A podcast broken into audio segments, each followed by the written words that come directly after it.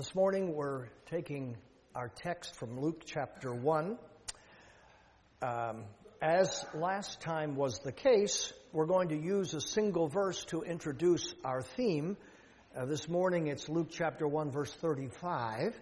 But since it belongs to the account of the Annunciation, we'll begin our reading at verse 26. Luke chapter 1, verse 26 to verse 35. In the sixth month, the angel Gabriel was sent from God to a city of Galilee named Nazareth. That sixth month, of course, is the sixth month of Elizabeth's pregnancy, which has been reported in the previous paragraph. Nazareth, as you remember, will figure later in the gospel because of its insignificance. It's called a city here, but that is perhaps only because the Greek of that period did not have a specific word for town. It certainly wasn't much of a city, and it isn't mentioned in any of the primary sources of information regarding Palestine in the first century. In fact, Luke mentions that it was in Galilee because his readers would not otherwise likely know where Nazareth was. We'd call it a village not a city. Zechariah, you remember, was met in the temple, the very center of Jewish national life. But Mary was met in Nazareth. Much of the Lord's work would be, as you remember, among the common people, the disenfranchised, the lowly, the despised. That he should have been born of a no account Jewish maiden from a no account town is surely significant. It's part of his humiliation. It's part of this great stoop that our Savior made down to this world and down to the bottom of human life in order to deliver us from sin and death. To a virgin betrothed to a man whose name was Joseph of the house of David, and the virgin's name was Mary. A good bit of very important information. Mary was a virgin, a fact repeated twice here and then confirmed by her own mouth later in the same paragraph. She is betrothed but not married. In those days, meaning that she was formally, even legally, committed to marriage to Joseph. As we'll learn, for example, in Matthew chapter 1, a divorce was necessary in order to end a betrothal. But that they had not yet come together to live as husband and wife. That, of course, is important because there is to be no thought, no suggestion that Jesus was born in the ordinary way. And third, Joseph was of the house of David, a descendant of Israel's greatest king, and therefore any son he had, even by adoption, would belong to the line of David. A prerequisite for the Messiah, who, according to the prophets and according to the original covenant that God had made with David, was himself to be a descendant of David. by the way, we should probably not certainly, but probably think of Mary as an adolescent by today's standards, not a young woman. It was typical in the Jewish practice of that time for girls to be betrothed by their 12th or 13th year. During betrothal, of course, and that period could last for some time, the girl remained in her parents' home. And he came to her and said, Greetings, O favored one the Lord is with you. Now, as you may remember, a great deal of confusion was created by the Latin Vulgate's translation of favored one by, um, by gratia plena, full of grace. That was taken by Roman Catholics to mean that Mary had grace in abundance, so much grace that she could be the source of grace to others. No one, including Catholic biblical scholarship, defends that meaning of Luke's words today, but the damage was done. Highly favored is the idea, as will be clear by the explanation of his greeting given to her by Gabriel in verse 30. Or as Albrecht Bengel, the early German Lutheran biblical commentator, noted, the words mean not that Mary is the mother of grace, but that she was a daughter of grace. But she was greatly troubled at the saying and tried to discern what sort of greeting this might be. And the angel said to her, Do not be afraid, Mary, for you have found favor with God. And behold, you will conceive in your womb and bear a son, and you shall call his name Jesus. Remember, it's the same name as Joshua. It means the Lord is salvation or the Lord is Savior. He will be great and will be exalted, uh, called the Son of the Most High, and the Lord God will give him the throne of his father David, which means he will be the Messiah. No, the words couldn't mean anything else. And he will reign over the house of Jacob forever, and of his kingdom there will be no end. And Mary said to the angel, How will this be, since I am a virgin? Mary understood human biology. Gabriel's response in the following verses confirms that Mary's question concerned the method of this conception. She wasn't denying that God could do it, she wanted to know how it was to be done. And the angel answered her, The Holy Spirit will come upon you, and the power of the Most High will overshadow you. Therefore, the child to be born will be called Holy the Son of God. And behold, your relative Elizabeth, in her old age, has also conceived a son, and this is the sixth month with her who was called barren. For nothing will be impossible with God. And Mary said, Behold, I am the servant of the Lord. Let it be to me according to your word. And the angel departed from her.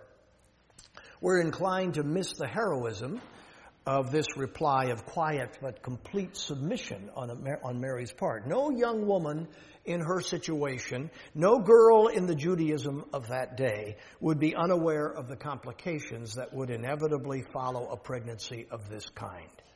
But she submitted to her calling as God's will, complications and difficulties notwithstanding.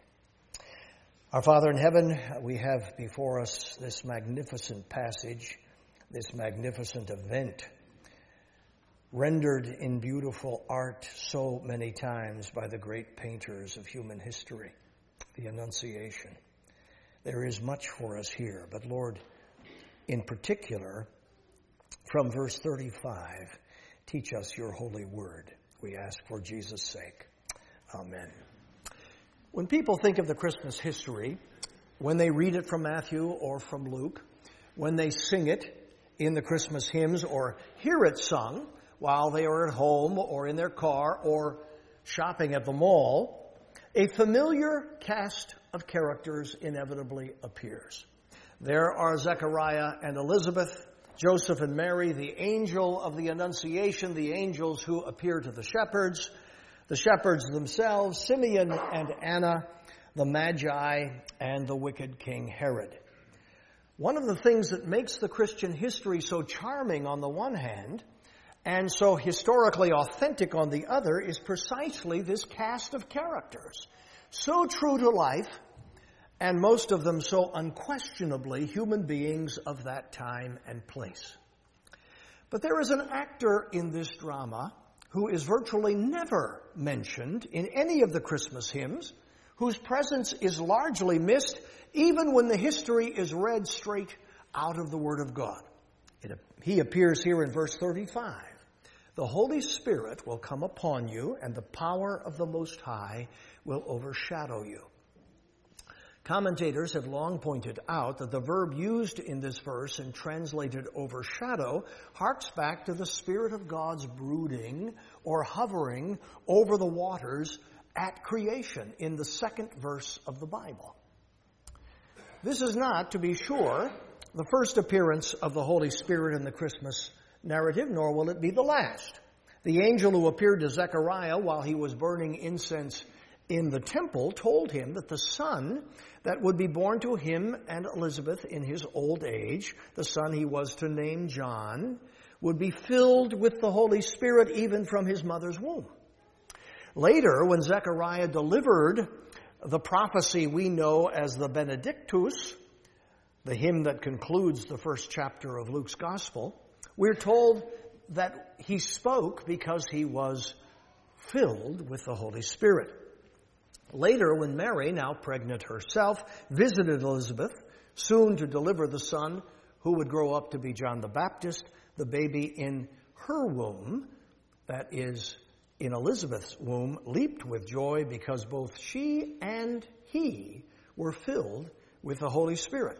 When it came time for God to break into history to bring to pass the ancient promises concerning the Messiah, to accomplish in his Son the salvation of the world, the Holy Spirit is everywhere making things happen. But back to the principal point. God the Son was conceived in the womb of his virgin mother by the creative power and activity of the Holy Spirit.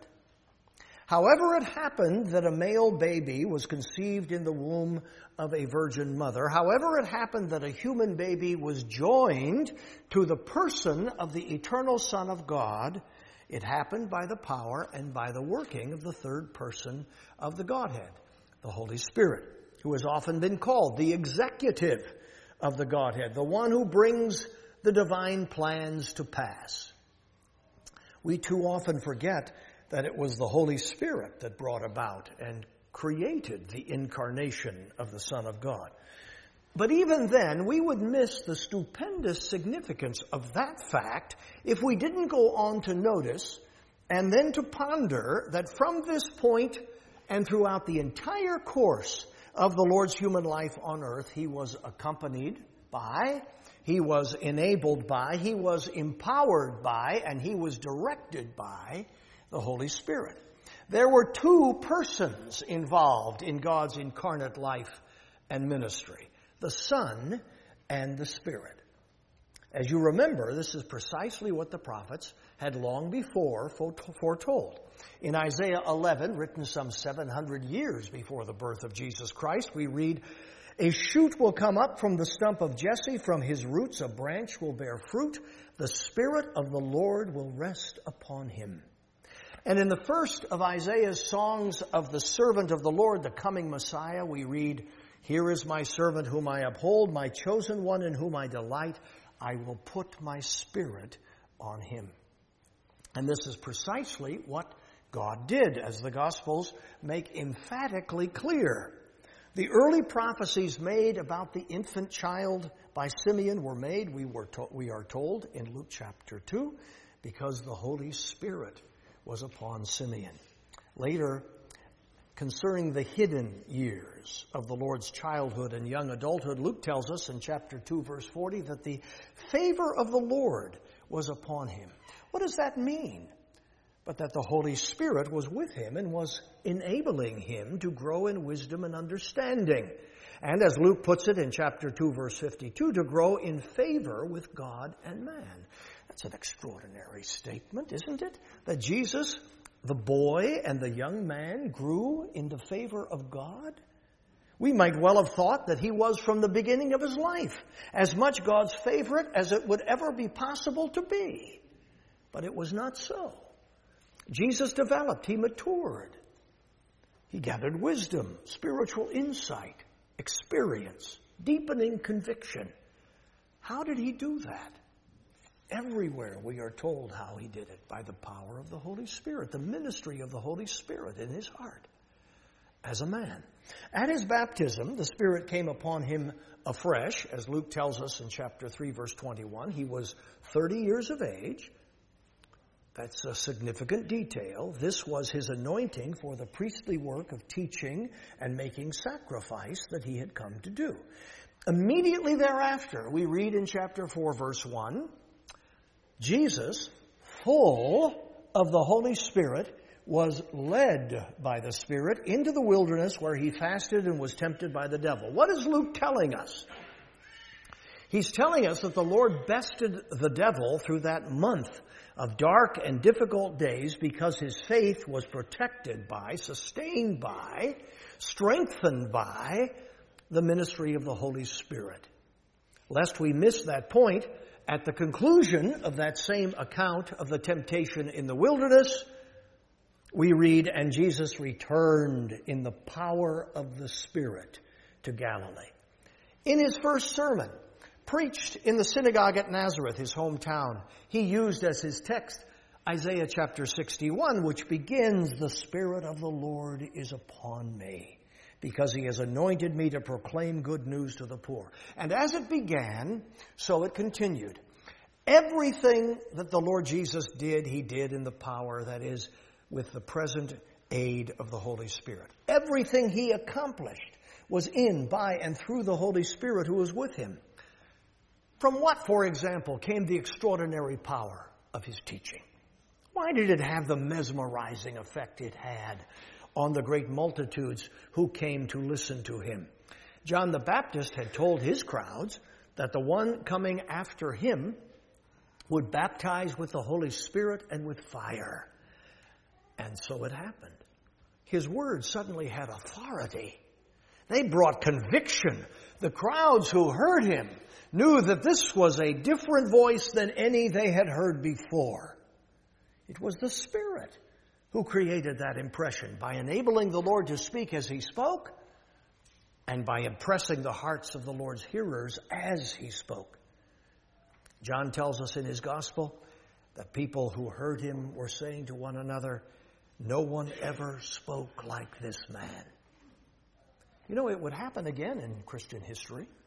The words of a preacher suddenly captivating immense crowds of people, and there too, it was the Holy Spirit at work. I suppose most Christians naively suppose that Jesus performed miracles as God the Son with the divine power that was His because He was God. God can heal the sick. God can steal, still the storm. God can give sight to the blind. God can even raise the dead because God can do anything. But Jesus in the Gospels is everywhere and almost always, the Transfiguration is the notable exception, Everywhere and always, he is a man. It was a man who changed the water to wine. It was a man who fed the 5,000, a man who gave sight to the blind, a man who raised his friend Lazarus from the dead. But how could a man do such things? We are told he did such things as Moses and Elijah had done before him by the power of the Holy Spirit. Jesus himself on one occasion says he drove out demons by the power of the Spirit. Peter, in an extraordinarily important statement, tells us in his sermon preached in the house of Cornelius that God anointed Jesus of Nazareth with the Holy Spirit and with power. He went about doing good and healing all who were oppressed by the devil, for God was with him. He did it because God was with him. How was God with him? By the Holy Spirit. In fact, so dependent was Jesus the man upon the power of the Holy Spirit that there were times and places in which and where Christ could not perform a miracle. The man, Jesus, needed help. And he got it from the Holy Spirit. How was it that Christ so willingly and perfectly went to the cross, to the terrible suffering of his death, to the triumph over sin that was accomplished there. We read in Hebrews 9:14 that it was through the eternal spirit that he offered himself without blemish to God. The writers of the New Testament knew very well that everything Jesus did, he did through the power of the Holy Spirit who was with him. Jesus himself had taught them that. In the grave, the Lord's body did not begin to rot. Why? Because, as the prophets had foretold, God would not let his Holy One see corruption. But surely by now, we know that the person of the Godhead who actually preserved the body of the Lord Jesus for his resurrection was none other than the Holy Spirit. That conclusion is then confirmed by the fact that the Lord's resurrection is likewise attributed to the Holy Spirit. Paul makes a great point of this in Romans 6 when he turns to his readers and exhorts them if the Spirit of Him who raised Jesus from the dead dwells in you, He who raised Christ Jesus from the dead will also give life to your mortal bodies through His Spirit who dwells with you. Follow the drift of Paul's argument there. God the Father raised Jesus from the dead, but He did it by the Holy Spirit. Just as God the Father sent His Son into the world, but it was by the Holy Spirit that He actually arrived as a human being in the womb of His Virgin Mother. Again, we have the Holy Spirit as the executive of the Trinity, the person who executes the will of the three person God. There is much more evidence I could cite, but I've said enough to make the point. Jesus Christ, the eternal Son of God, did not exploit his divine powers or prerogatives in his life and ministry as our Savior. He did all of that as a man, a true and authentic man. He had to do it as a man, a man with all the weaknesses and limitations of our nature, apart from sin. How was it possible that a mere man should have done what he did, should have accomplished what he accomplished? And from beginning to end, the Bible's answer to that question is that it would not have been possible except that he was enabled, he was empowered, he was accompanied, he was kept, he was preserved, he was directed every step of the way by the Holy Spirit. If I may put it more crudely, the incarnation and the atonement was a two person job. Now that's highly interesting, not least because we don't usually think of the Lord's life and ministry in these terms as often as the Bible tells us to think in those terms. But taking all of this data together, some extraordinary facts emerge. The first is the true, the authentic humanity of the Lord Jesus. We always struggle to keep this clear in our thinking. We find it so easy to think of Jesus as a superman rather than as a true man, a real man, an ordinary man as if his divine nature, we think, empowered his human nature. But it did not, and it was not so. We don't rightly understand the incarnation, the meaning of Christmas, unless and until we understand that Jesus lived his life and did his work as our Savior, as a man, a human being just like you and me, apart from sin. That's what makes the incarnation so vitally necessary. Our Savior had to be one of us, a man for men. Who is the mediator between God and man? Paul tells us the man, Christ Jesus. That Jesus could have lived so completely, so entirely as a man is the mystery of the incarnation. But how could a mere man do what he did? Well, a mere man, left by himself, even a sinless man, could not have done what Jesus did. He needed help, and he got it from the Holy Spirit. Jesus, as a man, could not have bested the devil in the wilderness because the devil is more powerful than a human being. He could not have commanded the crowds as he did. He could not have performed the mighty works that he performed. He could not have remained sinless through the entire course of what was the most difficult, the most tested human life ever lived. He could not have conquered death and could not have risen from the dead without the help, the help of the Holy Spirit every step of the way. He could not have done it, and so he did not do it. He did not make his journey alone, the most important journey ever taken by a human being. The second of these extraordinary facts that emerge from the Bible's pervasive witness to the fact that Jesus had an inseparable companion throughout his entire earthly life and ministry is that no human being, not even a sinless human being, no human being could, by his own wits, his own powers, his own will, save us from sin and death if even the man, Christ Jesus, if even the human nature of the incarnate God, if even this man could not do it by, its, by himself, it could not be done. If you needed to be convinced that salvation is of the Lord, is a work that only God can do for you and in you, if you needed to be persuaded that you are helpless to save yourself, here is an unassailable argument. Jesus Christ couldn't save us by himself. To save us, even he needed the power, the working, the presence, and the help of God. And if he needed that, how much more human beings like ourselves, who are not only mere creatures with all the limitations of our human nature, but deeply sinful, bent, broken, disfigured creatures who have accumulated a lifetime of offenses against both God and man, and who have fashioned for ourselves a life of selfish disdain for God and for others, and whose lives are now consigned to move along the deep ruts of sin that we have carved out for ourselves by long years of foolish and wicked habits. If any vestiges remain of spiritual self confidence in your heart, let this be the end of them forever.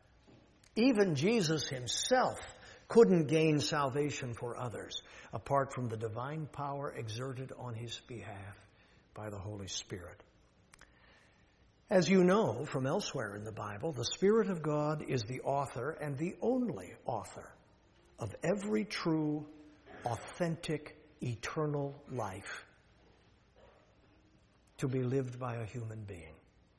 The proof of that is that he was the author of that life for the one perfect and sinless man who has ever existed in the world. So let's go back to the beginning. Is it not a mistake for us, a terrible mistake, to forget the role the Holy Spirit played in the Christmas story? Mary gets much more attention than the Holy Spirit. The shepherds get much more attention than the Holy Spirit. So do the angels. But the entire history, the glorious events that brought eternal life into the world were the doing, the accomplishment of the third person of the triune God. I venture to say, this might surprise you, I venture to say that the Holy Spirit Himself is not at all offended by the attention we pay to the other characters in the Christmas story. The divine humility is such that the Spirit actually rejoices in the attention that is paid, after all, because of his own work, to Jesus and to the worthy saints. That's the very nature of his work, to shine a light on others deserving of our faith or our admiration. Jesus said as much in his magnificent address about the coming of the Holy Spirit in the upper room the night of his betrayal. But you and I still need to remember the role the Spirit played in the drama of our salvation. We need to remember it was the Holy Spirit who made Jesus who he was and what he was. Jesus was a man of the Holy Spirit par excellence.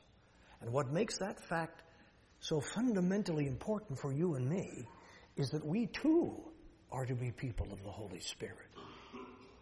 The whole explanation of salvation in the Bible teaches us to believe that it begins, the new birth and the gift of faith, it continues sanctification and spiritual growth, and it ends, is consummated at the resurrection, all by the power of the Holy Spirit. You and I too, if we're going to make this journey from this world to the next, as Jesus himself did before us, we must be led by the Holy Spirit as he was. We must walk with the Holy Spirit as he did. We must depend, as he did, on the presence of the Holy Spirit with us and the power of the Holy Spirit in us. If you're anything like me, you forget days on end that the Holy Spirit is with you. You forget that He's been given to you as the seal of your salvation.